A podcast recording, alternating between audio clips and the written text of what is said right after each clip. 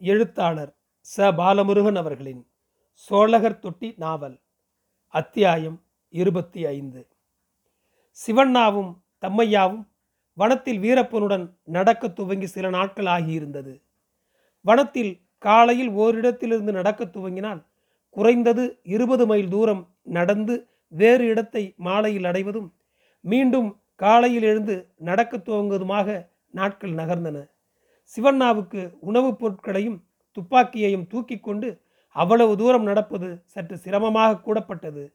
அந்த சமயங்களில் முன்பு போலீசார் கட்டாயப்படுத்தியதின் பேரில் அவர்களின் மூட்டைகளை தூக்கிச் சென்றது அவனுக்கு நினைவு வந்தது.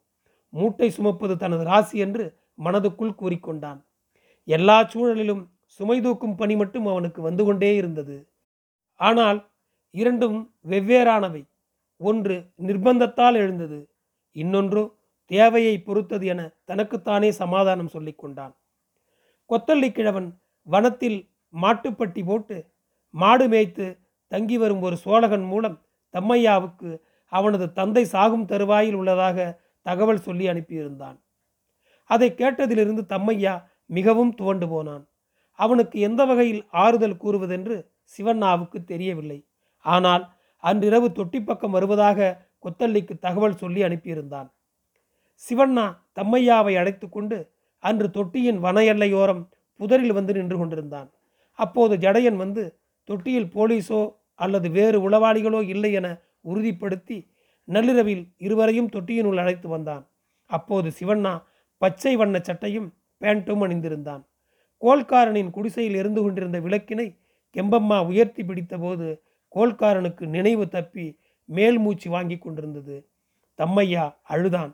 ஆனால் அவனது சப்தம் தொட்டியில் மற்றவர்களை அழைத்துவிடக்கூடாது என சிவண்ணா எச்சரித்தான். அங்கிருந்த கொத்தள்ளி கிழவன் சிவண்ணாவின் கையை பிடித்து இன்று விடியலிலோ அல்லது நாளையோ கரியன் முடிந்து விடுவான். பின் தொட்டி கோல்காரனின்றி வாடப்போகிறது நீ உரமேறிய மரம் உன்னை வெட்டினாலும் தாங்குமாற்றல் உனக்குண்டு ஆனால் தம்மையா கல்லடிபட்டாலே பாதிப்படையும் பால்வடியும் மரம். அவனை தொட்டியில் இருக்க நீ உத்தரவாதம் தர வேண்டியது தொட்டிக்கு செய்யும் உதவி என்றான். சிவண்ணாவும் தம்மையாவும் வனத்திலிருந்து வெளியே வந்து விடுவதில் ஆசைப்பட்டுள்ளதையும் அந்த கூட்டத்துடன் அவனால் ஒன்றிப்போக இயலாததையும் மேலும் உயிர் எப்போதும் தங்களின் வசமில்லை என்ற உணர்வுடன் வாழ்வதற்கும் அவன் அஞ்சியதை மனதில் கொண்டு இவனை விட்டுவிட்டு போவதில் எனக்கு எந்த சிரமமும் இல்லை. ஆனால் விடிந்ததும் போலீஸ்காரர்களுக்கு இவன் வந்திருக்கும் தகவல் போனால் வந்து இவனை அடித்தே கொன்று விடுவார்கள் என வேதனைப்பட்டான். என்னிடம் தலமலை போலீஸ் அதிகாரி சொல்லியிருக்கிறார். உங்களில் யார் வந்தாலும் உயிருக்கு பாதிப்பில்லாமல் விசாரித்து விட்டு விடுவதாக ஆனால் உன்னை உயிரோடு விடுவார்களா? தம்மையாவை பொறுத்து எந்த பாதிப்பும் இல்லாமல் நான் பார்த்து கொள்கிறேன் என்றான் நம்பிக்கையுடன் கொத்தல்லி தம்மையாவை தனியே அழைத்து சிவண்ணா வீரப்பனுடன் சில நாட்கள் இருந்ததை எவ்வளவு சித்திரவதை செய்தாலும் யாரிடமும் சொல்லாதே. ரொம்ப சிரமமாக இருந்தால் நான் வீரப்பனுடன் சேர்ந்து கொண்டதால் நீ ஓடி வந்து விட்டதாக சொல்லிக்கொள். இல்லாவிட்டால் உன்னை சுட்டு கொன்று விடுவார்கள் என்று அவனை எச்சரித்துவிட்டு பின் கெம்பம்மாவுக்கு சற்று ஆறுதல் கூறிவிட்டு மாதியுடன் பேசிவிட்டு விடிவதற்குள் அவன் வனத்திற்குள் புகுந்து அடர்ந்த மரங்களுக்குள்ளே மறைந்து போனான். அன்று காலையிலேயே கோல்காரன் கரியன் இறந்து போனான். அவனின் வயிற்றில் சீழ் வழிந்து கொண்டிருந்ததால் இறந்து போன இரண்டே மணி நேரத்தில் அவனது உடலை அடக்கம் செய்து விட்டனர்.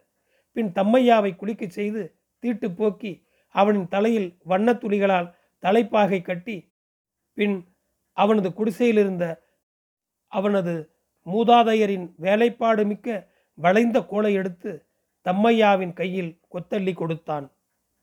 அங்கு கூடியிருந்த தொட்டியினர் அவனை தொட்டியின் புதிய கோல்காரனாக ஏற்றுக்கொண்டார்கள் பின் கொத்தள்ளி தம்மையாவுடன் தொட்டியின் பத்துக்கும் மேற்பட்டவர்களை அழைத்து கொண்டு பேருந்து பிடித்து தலமலை முகாமிற்கு சென்றான்.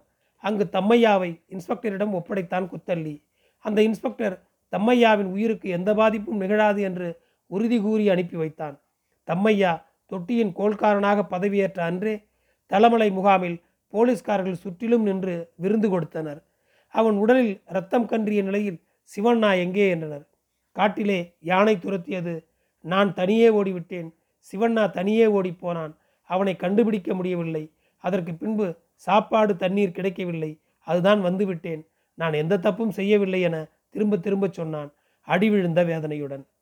அதன் பின் அவனுக்கு பெரிதாக அடிகள் எதுவும் விழவில்லை. ஆனால் அவன் தொடர்ந்து முகாமிலேயே வைக்கப்பட்டிருந்தான். சிவண்ணா வீரப்பனுடன் சேர்ந்து விட்டதாக தொட்டியில் உலாவிய செய்தி சீர்காட்டை அடைந்தபோது ராஜி கலங்கி போனான். அவனுக்கு அந்த செய்தி தெரிந்தபின் இனியும் சீர்காட்டில் இருப்பது அவ்வளவு பாதுகாப்பானதல்ல என்று முடிவெடுத்தான். அதன் பின் பெரும்பாலும் அங்கே தங்காமல் தவிர்த்து வந்தான். காரமடை பக்கம் உள்ள தனது மாமனார் ஊருக்கு சென்று விட்டான்.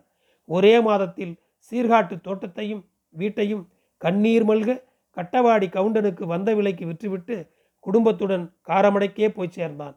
அதனால் சீர்காட்டை பார்க்கும் போதெல்லாம் தொட்டி பெரியவர்களுக்கு மனதில் மின்னலாய் மறைந்து போகும் பேதனின் குடும்பம் பட்ட வழி இப்போது குறைந்து போயிற்று. தொட்டியில் பலரும் சீர்காட்டை புதிதாக வாங்கியவர்களிடம் விவசாய கூலி வேலைக்கு சென்று வந்தனர். ரதி கூட ஜோகம்மாளுக்கு ஆதரவாய் இருக்க சீர்காட்டில் கூலி வேலைக்கு சென்று வந்து கொண்டிருந்தாள். அந்த சமயம் சீர்காட்டில் உழவு டிராக்டர் ஓட்ட கோத்தகிரியிலிருந்து வந்திருந்த சேகரன் என்பவனுடன் அவளுக்கு நட்பு ஏற்பட்டது. இருவரும் பல இடங்களில் மறைவாய் சந்தித்து கொண்டனர். சேகரன் குள்ளமாக இருந்தாலும் சிகப்பாகவும் நாகரிகமான உடைகளை உடுத்தி அவ்வப்போது தலையை வாரிக்கொண்டும் முகப்பவுடர் பூசிக்கொண்டும் இருந்து வந்தான். ரதியும் புதிதாக சென்ட்டுகளை அடித்து கொண்டாள். உழவு ஓட்டும் காலம் முடிந்த பின்பும் சேகரன் சீர்காட்டு பக்கம் வந்து போனான். ஜோகம்மாள் தனது மகளை பற்றி அறிந்து சற்று கலங்கி கொத்தல்லியிடம் சென்று நல்ல சோழகனாய் ஒருத்தனை தனது வீட்டிற்கு சீக்கிரம் விதைதானியம் கேட்டு தன் மகளை பெண் பார்க்க கூட்டி வரச் சொல்லியிருந்தார் அவன் சீக்கிரம் ஏற்பாடு செய்வதாக கூறினான்.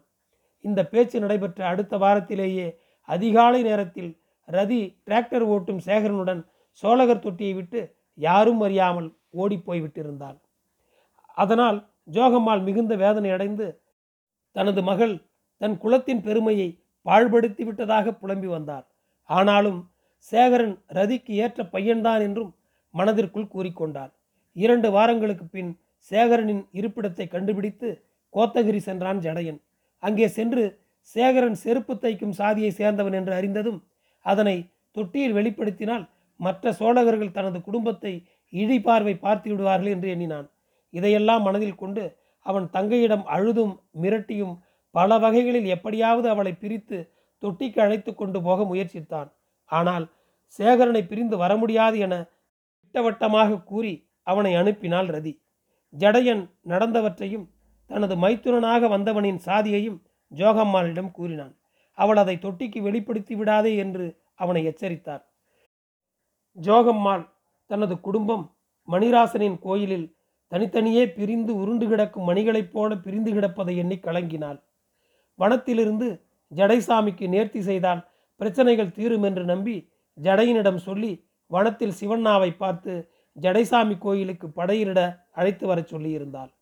ஒரு வாரம் கழித்து ஜடையன் மாதியையும் அவள் மகள் சித்தியையும் கொத்தல்லி கிழவனையும் ஜோகம்மாளையும் அழைத்து கொண்டு ஜடைசாமி கோயிலுக்கு போனான். கோயில் நான்கு வருடங்களாக கவனிப்பாரின்றி திருவிழா காணாது பாழ்படிந்து கிடந்தது. அவர்கள் புதர் போல மண்டி கிடந்த இலை தழைகளையும் சுத்தம் செய்து கொண்டிருந்த போது சிவண்ணா மரத்தின் மறைவிலிருந்து வந்து சேர்ந்தான். ஜோகம்மாளிடம் அவன் வீரப்பனுடன் வனத்தில் நடந்து போகும் சில புகைப்படங்களை கொடுத்தான்.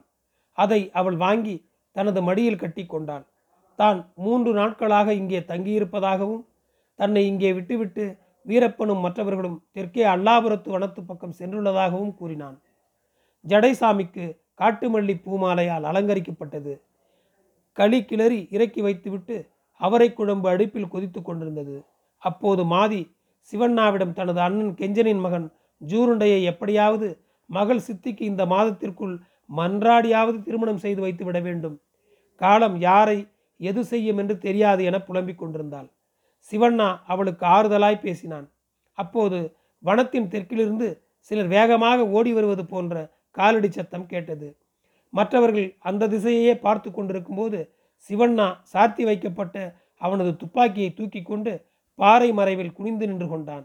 அப்போது தென் திசையில் வீரப்பனும் அவனது மற்ற ஆட்களும் வேகமாய் ஓடி வந்தார்கள்.